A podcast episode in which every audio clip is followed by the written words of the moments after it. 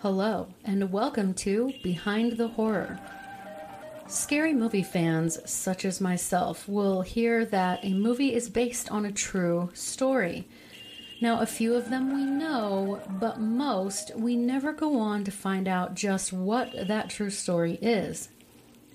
So, in this series, we will explore and find out exactly what the true story is behind the movies we love.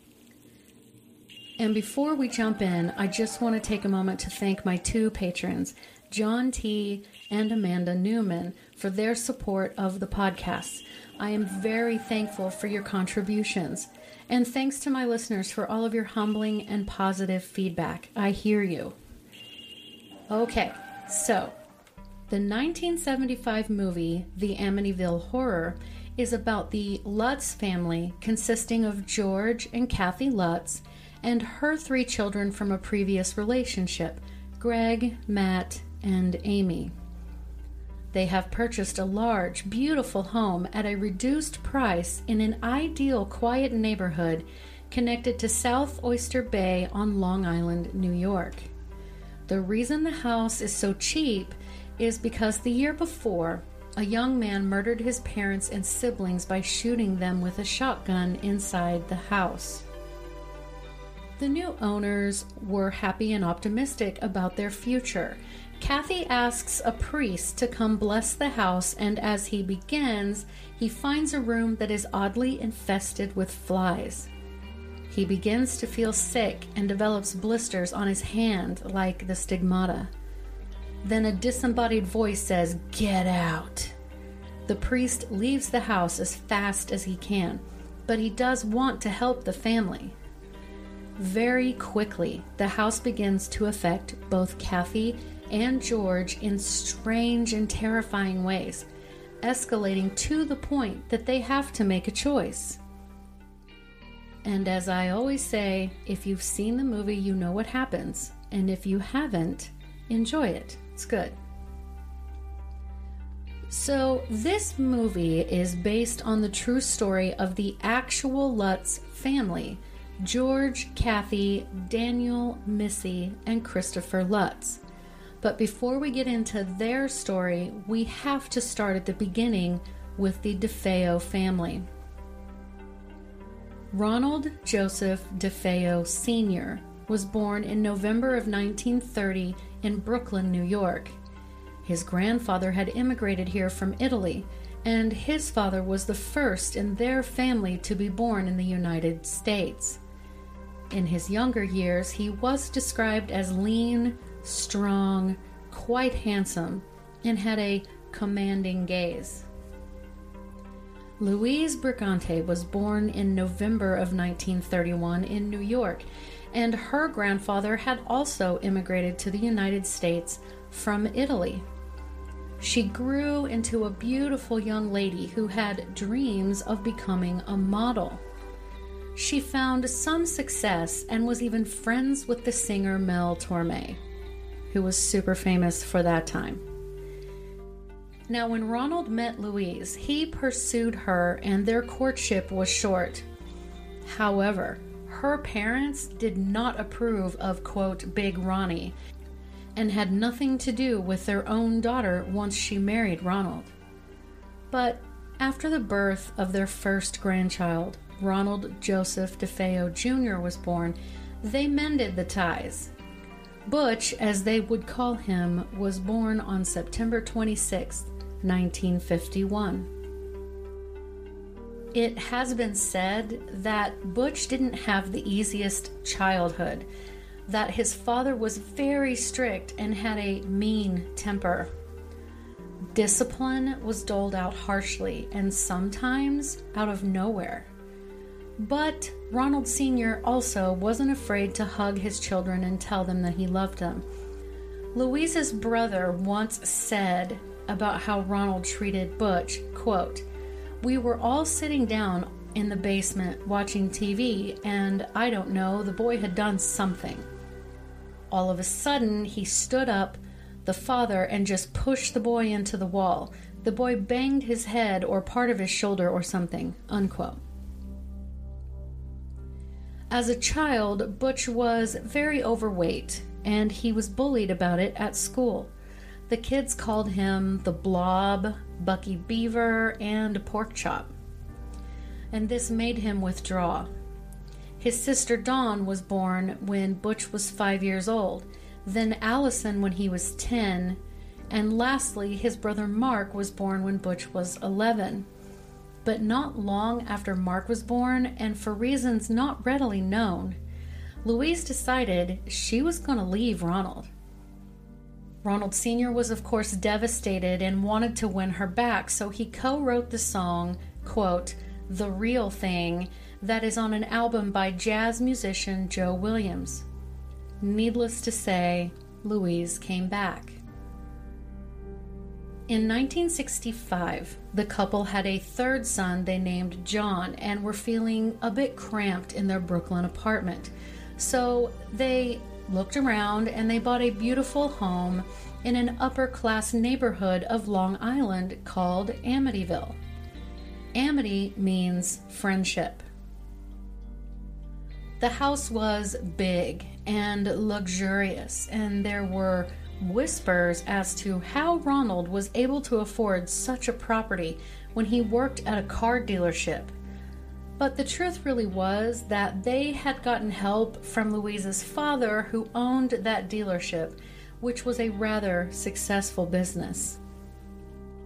So the house, the Dutch colonial house, was 5,000 square feet, three stories, with a full basement, and had five bedrooms, three and a half baths, and was built in 1927 on Amityville Creek, just off of South Oyster Bay on Long Island.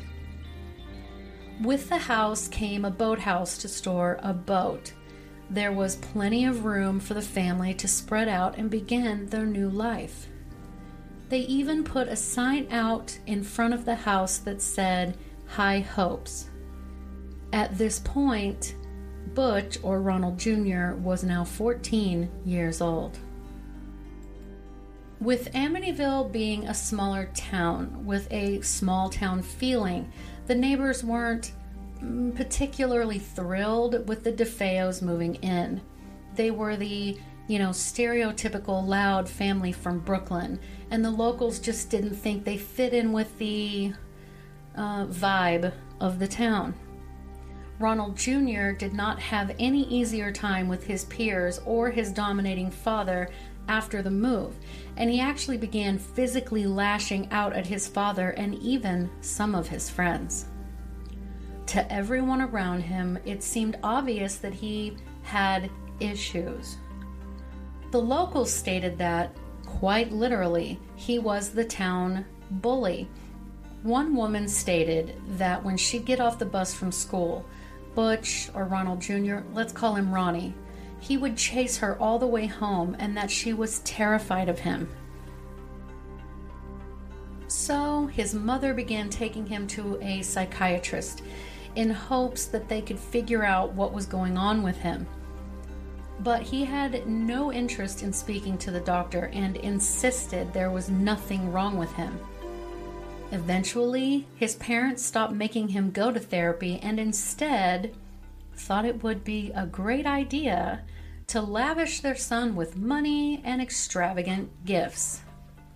One such gift was a $14,000 speedboat, which was just an insane amount of money back then. But of course, as we all know, throwing money at a problem does nothing to solve it. By the time Ronnie was 17 years old, he was already kicked out of school for having violent outbursts at students and faculty. He was already a heavy drug user, LSD and heroin being his drugs of choice. His parents seemed oblivious or just ignored the fact that their son's behavior was getting worse. Of course, it's no wonder as his aggressive and angry attitude was just a reflection of his father's. At 18 years old, he was given a high ranking position at his grandfather's dealership, but he wasn't really given any expectations for the job. His father also paid him a wage, whether or not Ronnie even bothered to show up to work. So the money that Ronnie made went into guns, alcohol, and drugs, and yet his parents bought him a new car. This, of course, only rewarded his concerned parents with increasingly strange behavior. One such instance was when he got into an argument with one of his friends and subsequently threatened to shoot that friend with a hunting rifle that Ronnie had had with him. Then, the very next day, he acted as though nothing had happened. Another instance was when his parents began arguing, as they often did, and Ronnie pulled out a 12 gauge shotgun. He pointed it at his father at point blank range, and he pulled the trigger. Thankfully, the gun malfunctioned, but it scared his father so completely that the argument was immediately over and nothing further was said about the incident. So by 1974, 23 year old Ronnie was feeling angry due to his belief that he wasn't making enough money at the dealership and the money that his father gave him, which was ample. He began trying to think of ways to embezzle money from the business by late October, he was given around $20,000 to take to the bank and deposit into the business's account. But instead, Ronald and a friend took the money and claimed to have been robbed. The police were called, and as they interviewed Ronald, he became belligerent and angry. And this, of course, made the police very suspicious, and they asked him to come to the police station to look at some mugshots, to which Ronnie refused. So, his father tried to carefully talk to Ronnie about his lack of cooperation with the police and was met with a direct death threat. So, a couple of weeks later, on November 13th, 1974, Ronald got up and was at the car dealership by 6 a.m., much to the surprise of everyone there. He attempted to call his father to find out why he hadn't shown up to work yet, but got no answer. Business was slow, and so he decided to take off work early and went to a friend's house to hang out for a couple of hours. He then went shopping at a local mall. He also bought some heroin. He shot up relaxed. Then, as the evening turned into early night, he went to the local bar just down the street from his family's home. It was at this time that he tried to call his family at home several times, and after not getting an answer, he told a buddy at the bar that he was going to go home and check on them. He quickly came back to the bar and shouted, quote, My mother and father are dead, unquote. So, some of the people got into cars, they drove down to the house, they went inside and discovered that the entire DeFeo family was dead. Ronald Sr., Louise, and all of Ronald's younger siblings had been shot dead with a 35 caliber Marlin rifle while they were sleeping. So ultimately, here's what we believe happened. Ronald had gotten out of bed very early that morning, got the rifle from his secret stash of guns. He went into his parents' room and shot both of them dead. He then went into his brother's room and shot both of them in their beds. He then went into his sister's room and shot them both point blank while they slept. And interesting, all of the family members had been laying face down with their arms up. So then Ronald got into the shower. He got ready for work. He took the bloodied clothes that he had been wearing, as well as the gun, and put them in a pillowcase, which he then stashed in a storm drain on his way to work, arriving there at 6 a.m. The phone calls he made home were his attempt at setting up an alibi. So, when the police arrived on the scene, they questioned him about who he thought might have murdered his family. He told them that a mafia hitman most likely did it, stating there was an old grudge between the hitman and his father over some work at the dealership. He stated he had not been able to sleep the night before, which is why he had gotten up and left for work so early, absolutely sure that his family had been alive and slumbering peacefully when he left. But after investigating the scene, it was very apparent that the family had been murdered by, by Ronald DeFeo Jr. When asked again, he changed his story. But finally, they were able to break down his defenses and he did confess. He said, quote, Once I started, I just couldn't stop. I went so fast. Unquote. His trial began on October 14, 1975, nearly a year after, where his defense was that he had heard a voice tell him to murder his family. You know, the devil made me do it kind of thing. And a psychologist testified that he was neurotic and dissociative. But another said he had antisocial personality disorder, making him quite aware of what he had done, but motivated by selfishness. The next month, he was found guilty on all counts and was given six consecutive life sentences. And every single appeal has been turned down. And, folks, that's just the first half of the story. So, Ronnie killed his entire family on November 13, 1974. And then, just over a year later, on December 19, 1975, the Lutz family moved in. This is also only a couple of months after Ronald was found guilty. So let's get into the Lutz's backstory. Kathleen Connors was born on October 13, 1946, in Massachusetts. She grew up and married a man named Sebastian Queretino and had three children Daniel, Christopher, and Missy. At some point, the couple divorced, but Sebastian still saw his children regularly on Sundays, even after she met and married George Lutz, who insisted that he adopt the children and give them his last name. George was born on January 1st, 1947, in Long Island. He was a land surveyor by trade and when he and Kathy got married, they decided to look for a home when they found out about the Amityville house. It was for sale for only $80,000. For an additional $400, the DeFeo's furniture would be left in the house as it had been since they were murdered. Wrap that around your mind.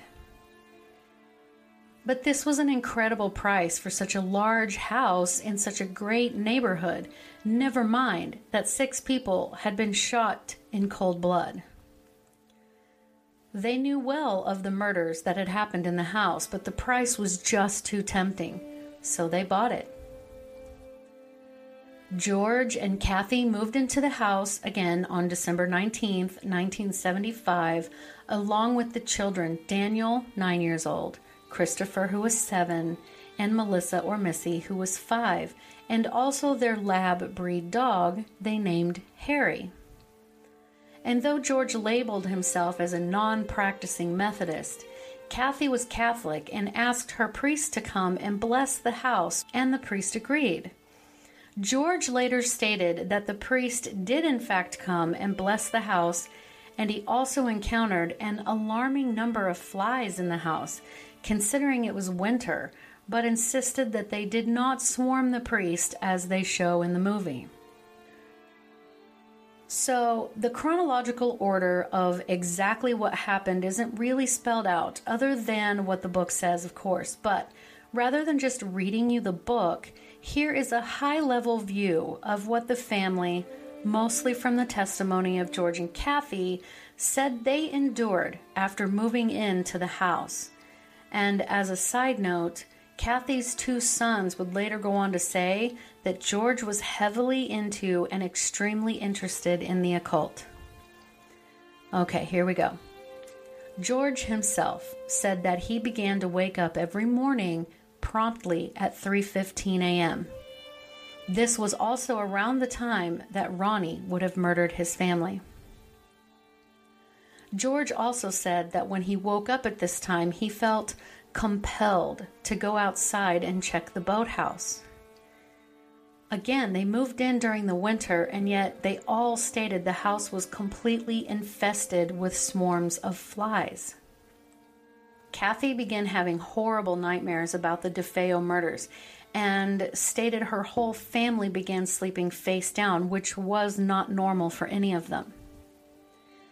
Kathy also stated she experienced the sensation of being touched and held in a loving way by some, quote, unseen force. George, while working in the basement, found a small hidden room that was supposedly not on any of the blueprints.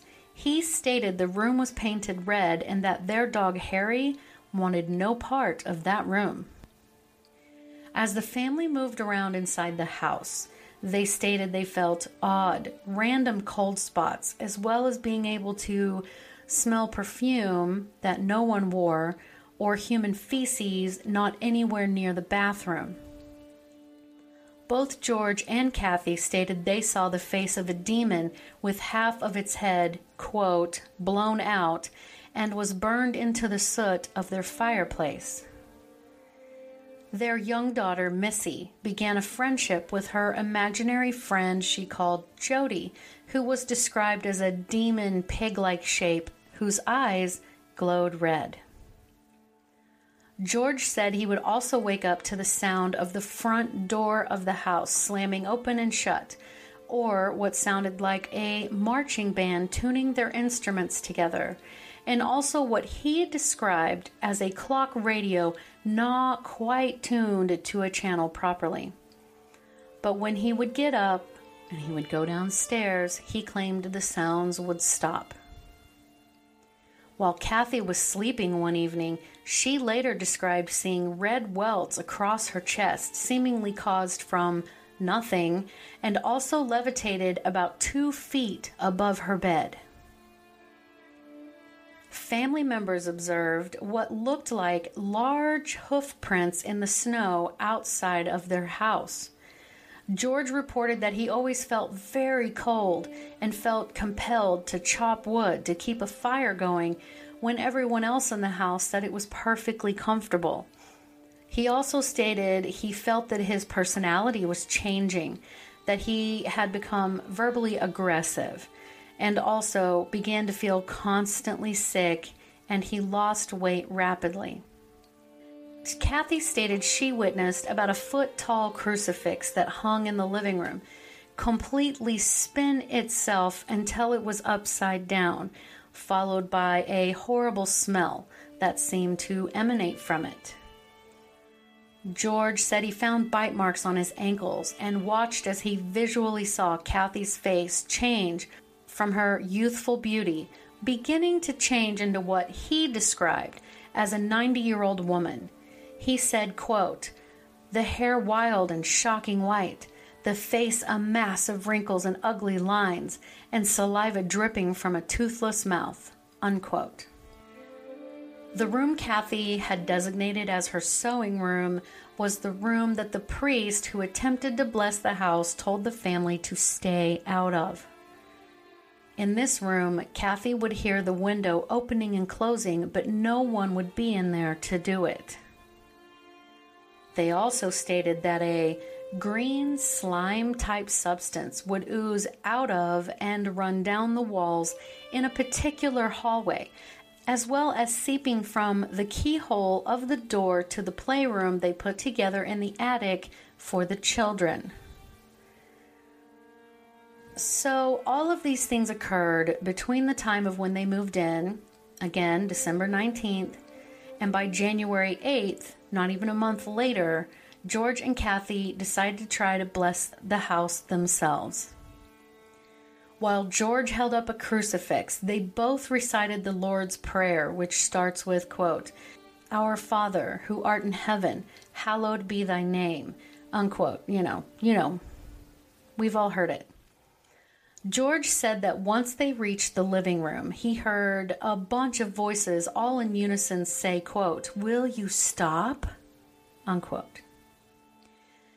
This didn't seem to be successful, so on January 14th, 28 days after they moved in, George and Kathy decided to try to bless the house once more. Now, unfortunately, they would never elaborate on exactly what happened during that blessing because they stated it was just, quote, too frightening to talk about. So they packed the kids up, they fled from the house, and went to Kathy's mother's house, though they stated whatever was in that house had followed them. And they left behind everything they owned in that house, they just abandoned it.